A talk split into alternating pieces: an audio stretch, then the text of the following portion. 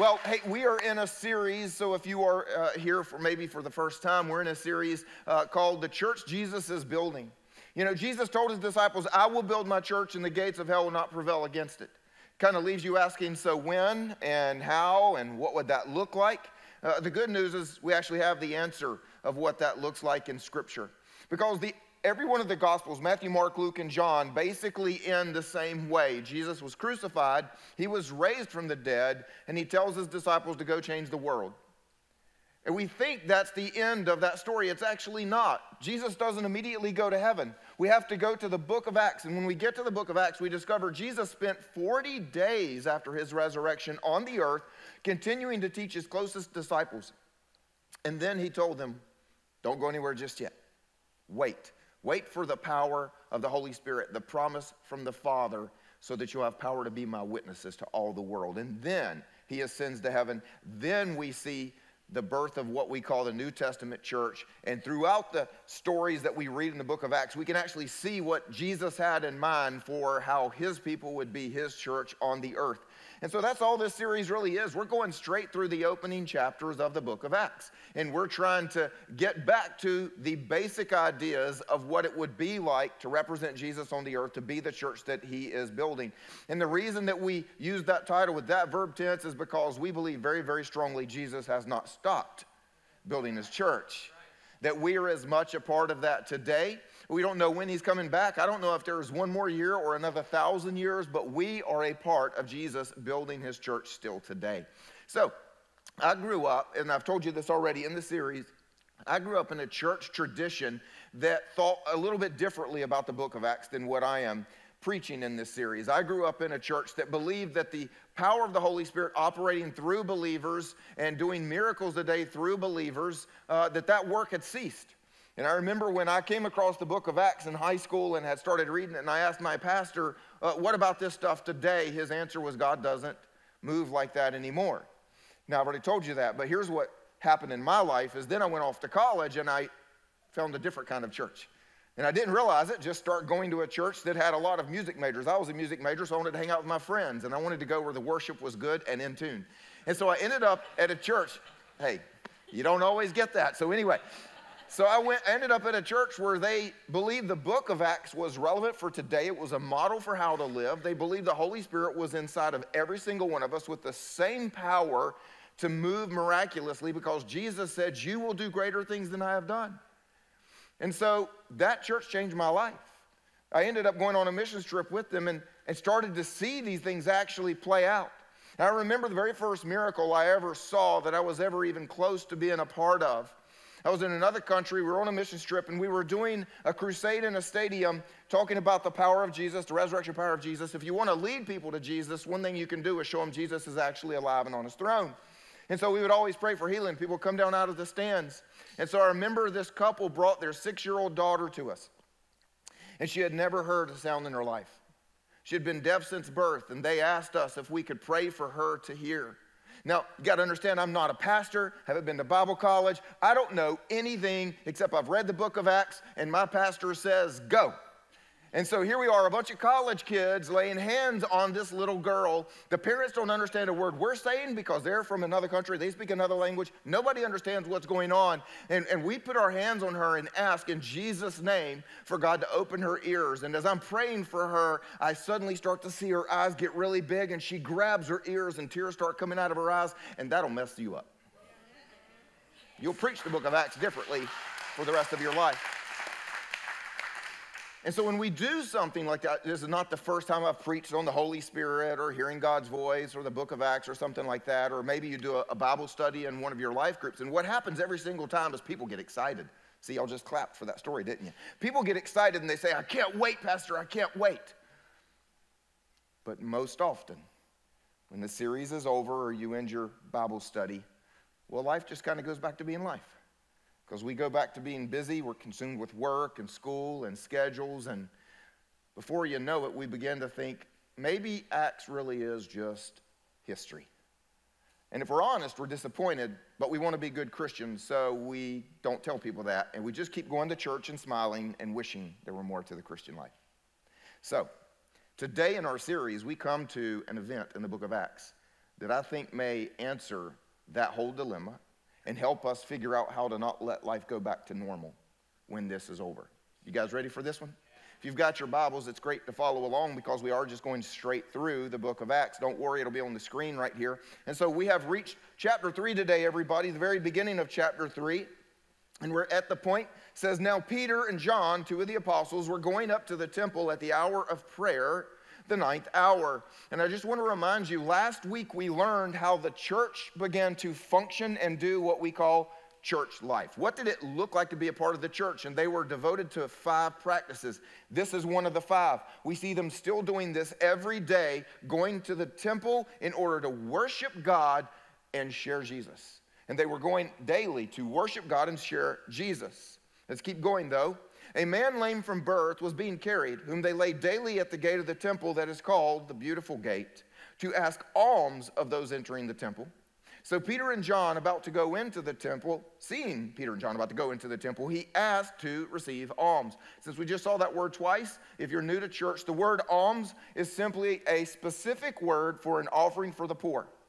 It was expected of the people of God to not only bring their offerings for God, their tithes and all the other offerings they had, they were expected to carry an offering for those who were less fortunate. It was a standard part of their life to have something in their pocket for those who were poor, alms. So Peter directed his gaze at him, as did John, and said, "Look at us." And the man fixed his attention on them, expecting to receive something from them. But Peter said, "I have no silver and gold, but what I do have I give to you. In the name of Jesus Christ of Nazareth, rise up and walk." And he took him by the right hand and raised him up, and immediately his feet and ankles were made strong. And leaping up, he stood and began to walk and entered the temple with them, walking and leaping and praising God. Come on, isn't that exciting? Look, I'm sure we'd all love to command somebody to be healed and to actually see it happen right in front of our eyes. Y'all with me? So I could just say, there you go, shortest sermon ever. Go, go find somebody. Hospitals got a lot of them. Go and just pray. Pray for a sick person and see what happens. But I think there is more to this story if we look at it at a deeper level that will really help us actually begin to live that way. Let me explain what I mean by this. We are the church that Jesus is building today. We are his people on the earth. We are Christians. But I think maybe what that name means or its origin and understanding of it has been lost on us today. You see, it actually started out around the word Christ. The Christ was the Messiah. The Christ was the one who was coming to redeem the people of God, and the people had been looking for centuries and even thousands of years for that Christ to come. And so the Ian edit simply means someone who is identified with. Maybe you've heard other words like this. The Philippians, they were identifying as the people who lived in the city of Philippi. The Galatians, they were identifying as the people in the region of Galatia. So Christians, Christians, were the people who identified with the Christ. Those were the people who actually went around saying, we found the Christ. We found the Messiah. His name is Jesus.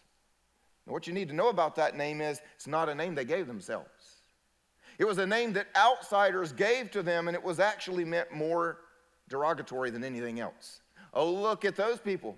Yep, those are the little Christians. Those are the ones who actually think Jesus is alive. Those are the ones who think the Messiah that got nailed to a tree and is buried, that he's actually the Christ and he's here. But look at those people. Now, what's my point? Thanks for asking. For two thousand years, the world has been putting labels and expectations on the followers of Jesus. For two thousand years, the world has been putting labels and expectations on those who follow Jesus. Did you notice in the story? It said Peter directed his gaze at him, as did John, and said, "Look at us." And he fixed his attention on them. Why? Expecting to receive something. For two thousand years, the world has been putting labels and expectations on those who follow Jesus. And the truth is, the hurting and the needy of this broken world are expecting something from us. The problem is that they are most often expecting the wrong thing. One of the first things that the world expects from you and me is that we would be perfect people, because Jesus was perfect and God is perfect. And if we are going to associate and identify with them as a Christian, then we should be perfect like the Christ was. Unfortunately, you know you're not perfect. Sorry to tell you that. We're not perfect. And so even though Jesus is, well, we're still working on it. The problem, though, is since we don't meet that expectation quickly, judgment and criticism starts to come towards us for the kind of people we are. Sometimes they have another expectation. They expect us to represent God on the earth. The problem is they expect us to represent God as they believe him to be. They expect us to represent God as they have decided he is, not necessarily as he says he is. What that means is that they often want us to represent a kind and loving God who does not believe in an absolute truth. The problem is we can't meet that expectation because Jesus came in both grace and truth. Yes, we need to bring grace, but we actually have to believe there is a right and a wrong because Jesus believes there's right and wrong, and our God believes there's right and wrong and actually defines it, which ends up with another one. They expect us to affirm their choice or their morality and never call anything sin, but we can't do that either because Jesus encountered an adulterous woman, and when he met her, he forgave her, but then said, "Go and sin no more," because sin is a reality, and my Father defines what it is. Most often, the world around us expects charity or benevolence. You know, we get phone calls all day long. I, I know you probably as a Christian, you get people on occasion that ask you for things, but here as a, a church with a phone number and a website, we get emails and phone calls all day long. We literally have someone whose job is just to process and filter this and talk to all of these people because it is a belief in the world that those who need help get it from the church. Even if they're not part of the church, they just believe that that is something about who we are. Did you see it in the story? A man lame from birth, whom they laid daily at the gate of the temple. Why? To ask alms, an offering for the poor, of those entering the temple. Did you get that? They didn't lay him in the marketplace. They didn't lay him in front of the butcher shop. They didn't lay him anywhere else. They laid him where the people of God were, expecting the people of God to solve their material problems. You know what the problem with that is? Alms would have sustained him in his problem, but it wouldn't have solved his problem. He would have still been lame, unable to walk. And often that's still the problem we have today. One of the deepest struggles we have as a church is how to correctly be generous to a needy world and show them the love of God without solving the wrong problem or enabling the wrong problem in their lives. Here's the truth. The hurting and the needy of this broken world are expecting something from us. And unfortunately, we cannot always give them what they expect. And this is where I think it starts to go wrong for us. Because we can't give them what they expect. Often we don't give them anything at all. And so this is where I believe we start to return to our normal lives. And follow me, I'm going to explain it. Because of the judgment and criticism that we receive from the world, because of the unfair expectations and labels that we want to reject that we receive from the world, because of the sinfulness we see in the world, we huddle up by ourselves and focus on worship.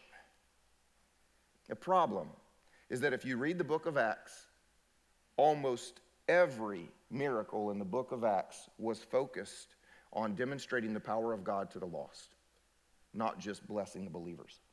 I'm not saying God doesn't love us and doesn't do things in our lives, and we've all got answers to prayer, right? I mean, we've all got those stories. But overwhelmingly, the kind of stuff we want to do when we read the book of Acts, I want to go do that out there. Exactly. It always takes place out there to bring glory to the name of Jesus and to reach the lost. And so that brings us to our real point for today. We've got a question we have to wrestle with. We actually have to sit down and take time to answer. Are we giving the hurting and the needy of this world what we can and should give? Are we giving the hurting and the needy of this world what we can and should give? And before we can do that, I'm just going to throw out a disclaimer, so to speak. It starts with seeing them. If we don't see the hurting and the needy of the world, we'll never give them what they need. Again, in the story, a man lame from birth, whom they laid daily at the gate of the temple, daily at the gate of the temple. For decades, he was at the gate of the temple daily. Peter and John and the apostles, we've already found out earlier in the series, we're going daily. This was a regular practice for them. That means chances are really, really good they have walked past this man before. They have seen him. They've heard him ask for alms. Chances are actually very good this man was at the temple when Jesus came with the disciples at some point. But something was different this day. They had seen him every day. They had asked, he had asked every day. Every day they had kept walking. This day, they saw him, and something changed. Said, and Peter directed his gaze at him, as did John, and said, "Look at us." You see, if we truly see them, then we're going to face a tough choice. Do we respond and give, or do we look away? The truth is, it is so much easier to look away, isn't it? When you see so much that's wrong in the world and the way that we are criticized or judged or blamed or had labels put on us that we don't think we deserved, it's really easy to just feel kind of self-righteous and just look away and say, you know what, your own choices got you there. But we can't change a world we don't see. So it will start with seeing them. And if we see them, then we have to respond. Now, Peter gave us the best example, in my opinion, of how to respond. Did you catch what he did? Peter said, "I have no silver and gold. Sorry, man. I know that's what you want. I don't have it. But what I do have, that I'm going to give you. What I do have, I will give you. In the name of Jesus Christ of Nazareth, rise up and walk." We're going to talk more about that in just a moment. Here's the point. We can't meet every expectation they have, but what we do have, we give. What we do have, we give. And I believe so many of us are afraid to respond. We're afraid to see and actually stop because we don't think that we have anything to give. And here's the reality. You have so much more to give than you are aware of, in my opinion. So I, I felt like it's my job to come and remind you of what all you have to give to this broken and needy world today. The first thing you have is your testimony. You know, so many people don't talk to Jesus because they believe they don't have all the answers. Guess what? You don't have all the answers, and Peter didn't have silver and gold. But you do have your story. You have your testimony. And remember, Jesus said, "You will be my witnesses." If you were here for part one, witness is someone who will testify about Jesus, someone who will give their testimony of who he is and what he's done. Here's the beauty of this. You don't have to know all the answers because nobody can argue with your story. It's your story. Nobody can say, "Jesus didn't do that in your life." Nobody gets to say that because you get to say, "Yes, he did. It's my life. I can tell you what Jesus has done for me." We have our testimony. The second thing we have is Holy Spirit power. If you really want to start seeing like stories like this in your life, you've got to actually believe what Jesus said. Wait for the promise of the Father, for the Holy Spirit to come upon you. And he's been doing it ever since that day. I want you to think about it just for a minute. What if that wasn't what God did? What if history was completely different? What if the Holy Spirit living inside believers was never even a, a part of the picture? What if Jesus didn't say, "Wait for power to come upon you to be my witnesses"? What if, what if none of that happened? And what if Peter and John walked up to this guy and said, "Oh, man, oh, man, I feel so sorry for you. You know, hey, we used to hang out with Jesus, and if Jesus, that's all you, Jesus could help you. But right now, I got nothing, man. Sucks to be you." But that's not how God intended for his Christians to operate. For the next several thousand years, he put his Spirit in us to do even greater things than Jesus did, so that we could do what Peter and John did, which is to reach. Think about this. They reached down and grabbed the man, the hand of a man who does not walk and has not walked in decades. They grab his hand and say, "Rise up in the name of Jesus," and start to pull. That's a little bit bold, don't y'all think? I mean, it's one thing we we we like to go, "Well, I, I, I pray for you. And may God bless you." And then we just kind of step back to see if something happens, you know? I mean, but to actually take the hand of a lame man and start to pull. That crazy church I went to in college, my pastor did that. My pastor decided he was going to pray for someone in a wheelchair. And he knelt down in front of this man, and he began to pray for him, and he wept over his legs, and then he stood up and grabbed his hands. And I'm just telling you, I backed up. I was like, "Yep, I don't need to be too close to that." What if he doesn't get up, man? I don't, yeah, anyway. Listen, it's going to require some belief that the Holy Spirit is actually in you. And I promise we will be better witnesses for Jesus when we do. You know what else we have? We have faith. And that's what this world doesn't have. You see, we know God is real. We know God is on his throne. We know our God is good. We know our God still moves today. And when you can actually look at a coworker or a neighbor or a waitress that you see at lunch once a week, and say, "You know what? I know God loves you, and I know God sees you. And I'm going to be praying for you every single day. And the next time I see you, I'm going to ask you what God has done about this in your life.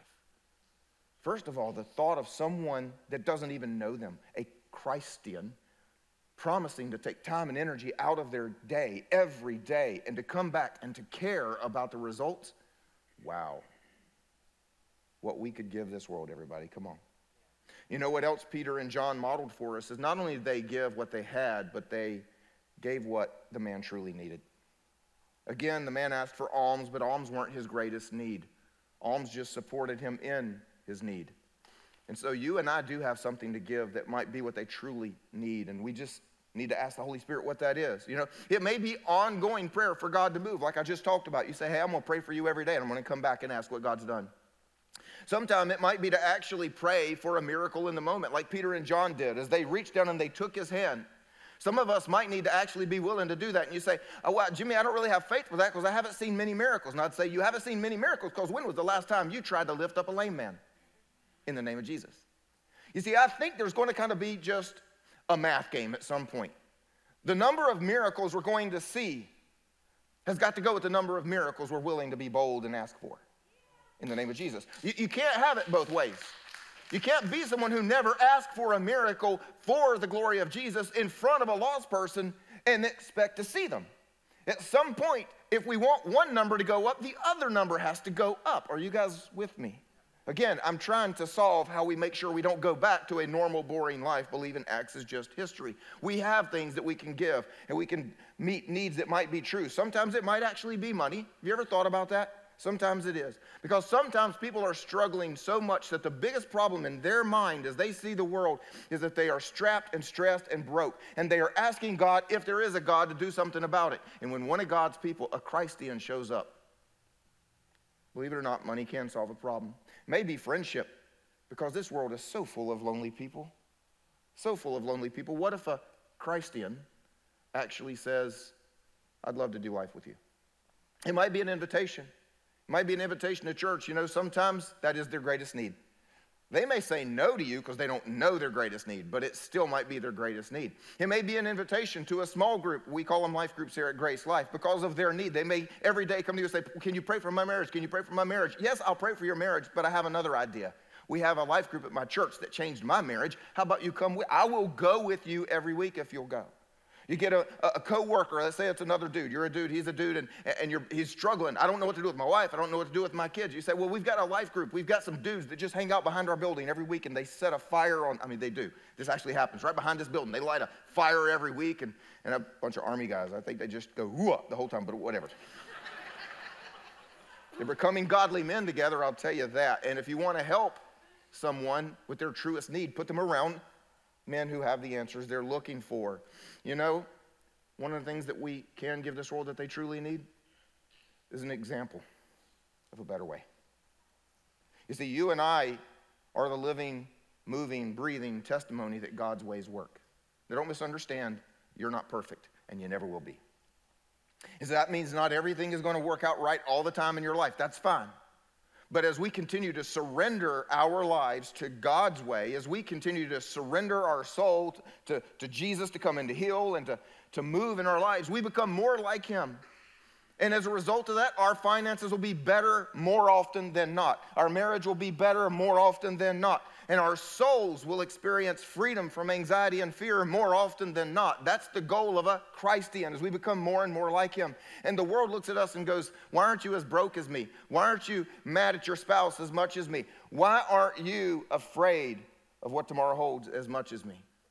You see, when we can have peace, and when we can show them that God's ways work, well, the truth is sometimes that's the best thing that we could ever give this world. What we do have, we give. What we do have, we give.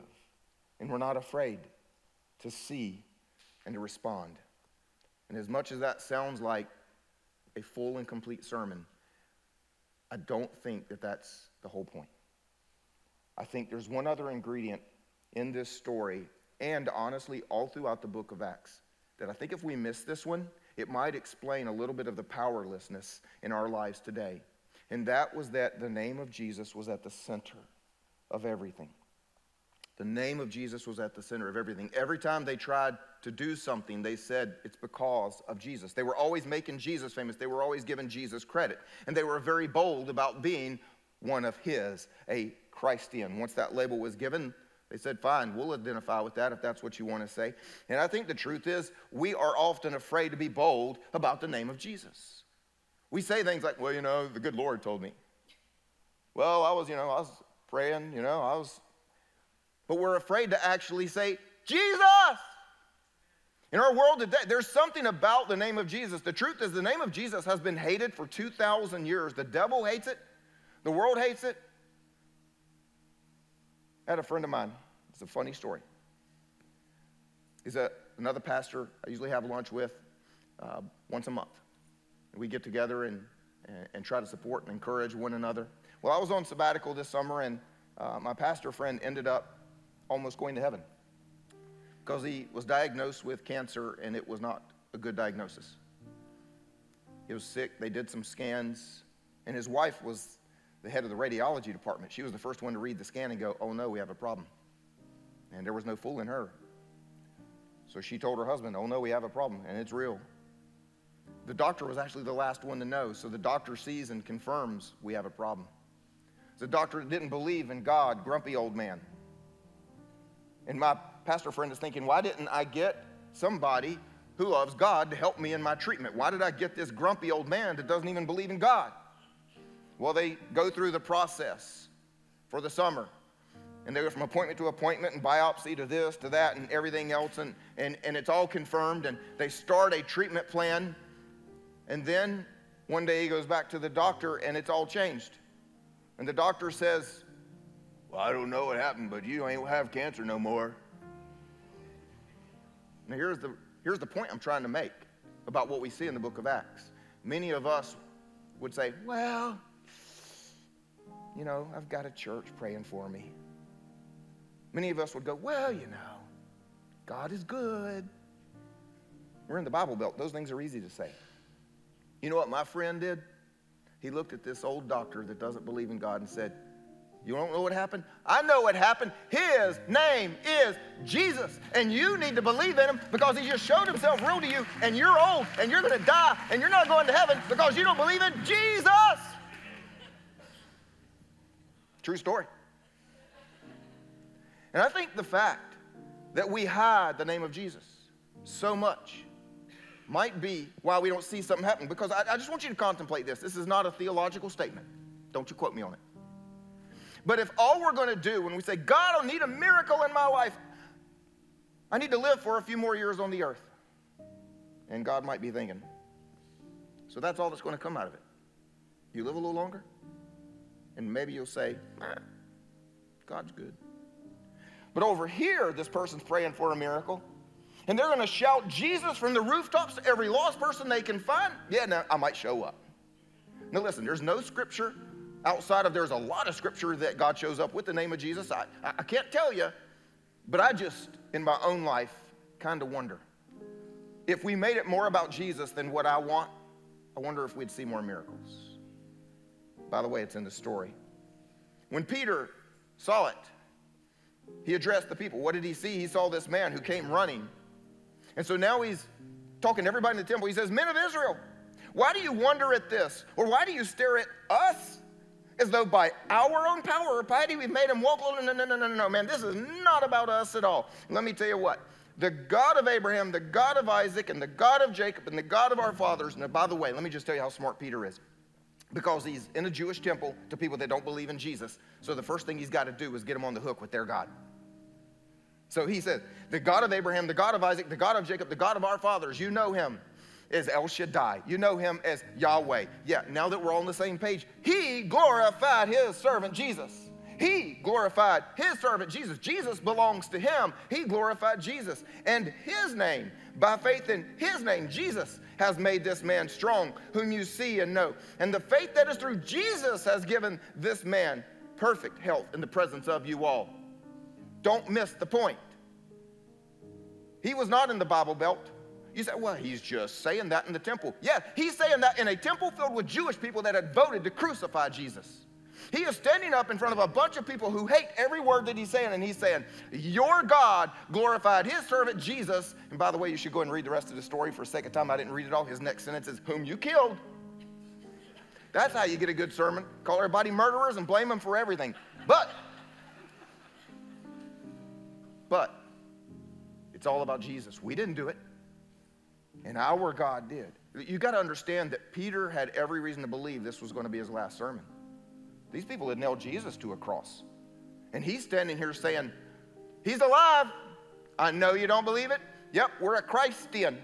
We're telling you the Christ has come. His name is Jesus. He is real. We know you killed him, probably about to kill me, but this man is walking, and he's walking not because of me. He's walking because of Jesus. The name of Jesus was hated then. It still is today. If we keep going to the end of the story after G- uh, Peter told them they were all murderers, let's get to the end. It says, as they were speaking to the people, the priest and the captain of the temple and the Sadducees came upon them. Uh, upon them. You, you know, yeah.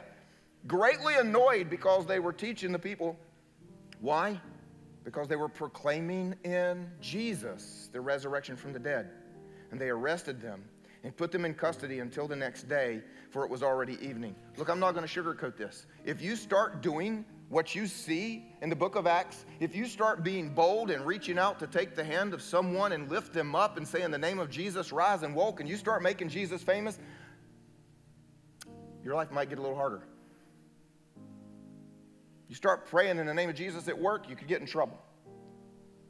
I'm not going to sugarcoat it. But imagine the fun you'll have. Can you imagine how Peter and John felt in prison that night? Dude, did you see him walk? I mean, come on, man. I can imagine John going, what were you thinking, grabbing his hand before he started moving his leg? What were you thinking, man? What if he didn't move, man? Well, you know, I mean, Jesus said, I mean, I don't, well, I know Jesus said, but we've never seen it happen. We've never done it. How did, I mean, can you just imagine the fun they were having in prison? Like, I don't care, man. The man walked.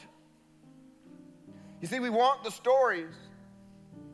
Are we willing to be bold and pay the price for the name of Jesus? What if you started putting the name of Jesus in everything that you could? So instead of next time you give somebody something, say, God bless you. I mean, that's kind. But do you know non-believers say God bless you sometimes? What if you actually give them something and say, Jesus told me to? What if when you pray for someone at work, instead of just saying amen, what if you said, in Jesus' mighty name? I had a friend of mine who tried to become a Muslim. The problem is he was actually raised by his grandmother. And so she taught him, whatever you pray, when you're done, you say in Jesus' name. So he would go to prayers with his Muslim brothers, and they would bow down, and when they rose up, he'd say, in Jesus' name. They told him he couldn't do that, and he said, then I can't pray with you. And he's a Christian to this day. Look, when you invite people to church, instead of just going, well, you know, I go to church. You could come to church with me on Christmas. Why don't you say, Jesus changed my life, and I think he could change yours too. And when you don't laugh at a work, at, I'm sorry, when you don't laugh at a bad joke at work, which is a good thing, you should, you know, adopt that practice. When someone's being crude and, and uh, whatever the story is, and you choose not to laugh, instead of just saying, I didn't find it funny, why don't you look at them and say, I don't think Jesus would find that funny, and I follow Jesus. You see, I think if we start to get bold about the name of Jesus, we can change the world. So here's the real point. What we do have, we give boldly in the name of Jesus. Every miracle we see in the book of Acts came with the name of Jesus. It was about making Jesus famous, giving him credit as the Messiah, as the risen Savior. It's about Jesus. What might we do in this world? Well, let's finish the story. And leaping up, he stood and began to walk and entered the temple with them, walking and leaping and praising God. And all the people saw him walking and praising God and recognized him as the one who sat at the beautiful gate of the temple for decades, by the way, asking for alms. And they were filled with wonder and amazement at what had happened to him. And while he clung to Peter and John, all the people, utterly astounded, ran together to them. Here's the fact. Changed lives attract attention. Changed lives attract attention, and that kind of attention attracts lives that end up being changed. Don't you love that cycle when it gets spinning? And we're going to finish up with where that story kind of ended. It actually transitions to another part, but we'll preach that next week. And it says, but many of those who heard the word believed. And the number of the men came to about five thousand people.